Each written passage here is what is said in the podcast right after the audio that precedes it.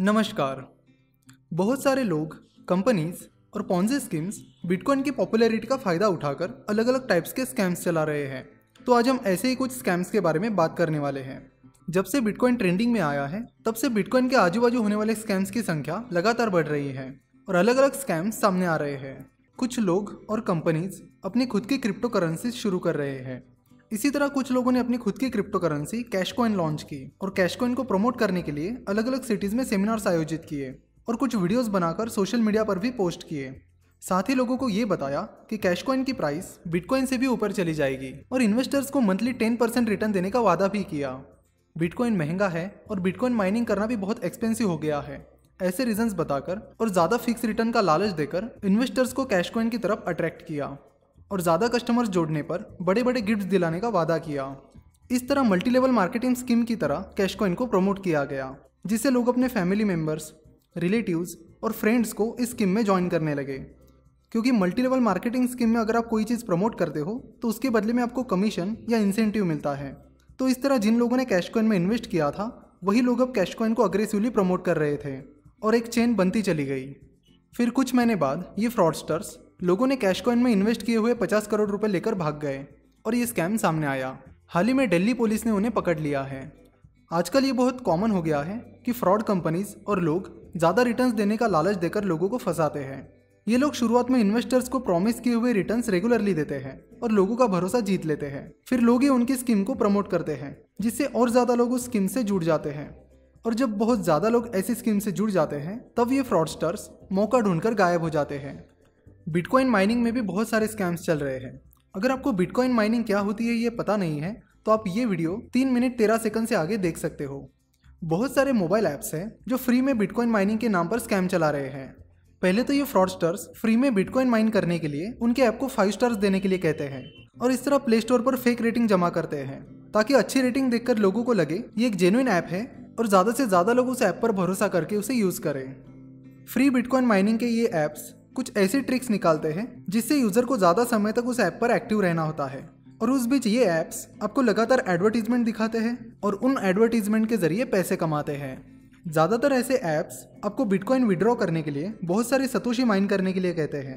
अगर आपको सतोशी क्या होते हैं ये पता नहीं है, तो मैं आपको बता दूँ कि दस करोड़ सतोशी मतलब एक बिटकॉइन होता है और बहुत सारे सतोशी माइन करने के लिए बहुत सारा टाइम लगता है और फिर उतने समय के लिए आपको उस ऐप पर एक्टिव रहना होता है।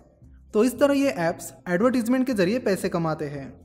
तो इन ऐप्स के स्क्रीन पर तो आपको बिटकॉइन माइनिंग होती हुई दिखती है, बट एक्चुअल में ऐसा कुछ नहीं होता है, वो बस एक काउंटर होता है। इसीलिए आप ऐसे ऐप्स के झांसे में बिल्कुल भी ना आए और अपना कीमती समय बर्बाद होने से बचाएं।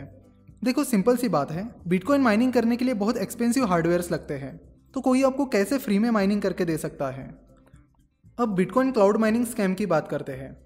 बिटकॉइन क्लाउड माइनिंग प्रोवाइड करने वाली कंपनीज़ के रिमोट माइनिंग सेंटर्स होते हैं, जहां पर माइनिंग के लिए लगने वाले एक्सपेंसिव हार्डवेयर्स रखे जाते हैं और लोगों को बिटकॉइन क्लाउड माइनिंग प्रोवाइड करने वाली कंपनीज़ को कुछ फीस देकर माइनिंग से मिले बिटकॉइंस का कुछ हिस्सा मिलता है।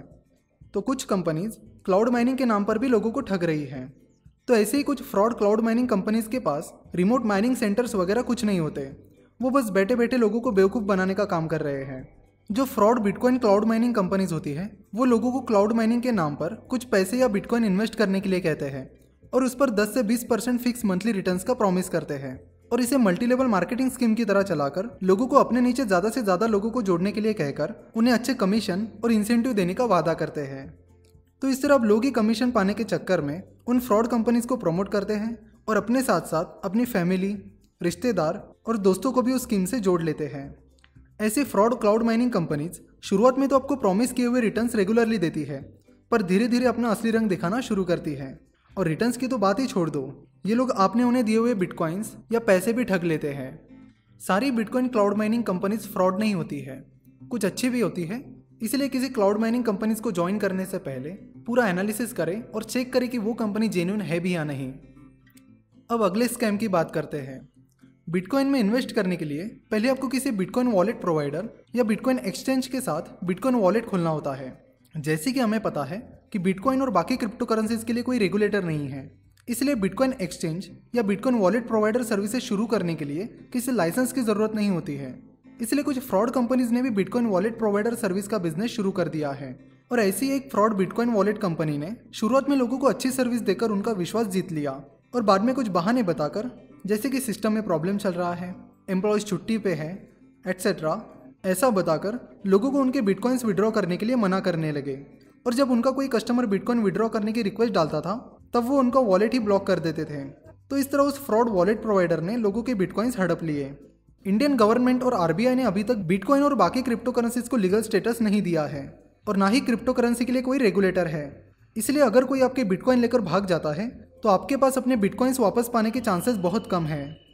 बिटकॉइन मार्केट में बहुत सारे अच्छे बिटकॉइन वॉलेट प्रोवाइडर्स भी हैं, इसलिए बिटकॉइन वॉलेट प्रोवाइडर चुनते वक्त पूरा ड्यू डिलीजेंस करें और उसके बाद ही अपने डिसीजन लें।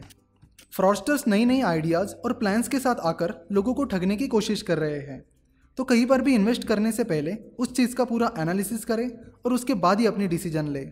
अगर आपको ये वीडियो पसंद आया है तो ज़रूर हमारे चैनल को सब्सक्राइब करिए और इस बेल बटन को भी दबा दीजिए ताकि आप हमारे स्टॉक मार्केट के लेक्चर्स रेगुलरली देख सको और कोई भी लेक्चर या अपडेट मिस ना हो। हमारे साथ अपडेट रहने के लिए आप हमारे टेलीग्राम चैनल को ज्वाइन करके हमसे जुड़ सकते हो। स्टॉक मार्केट के बारे में और जानकारी के लिए आप हमारी website Finnovations dot com visit कर सकते हो। हमारे नए वीडियोज़ और आर्टिकल्स से अपडेट रहने के लिए आप हमें फेसबुक और ट्विटर पर फॉलो कर सकते हो।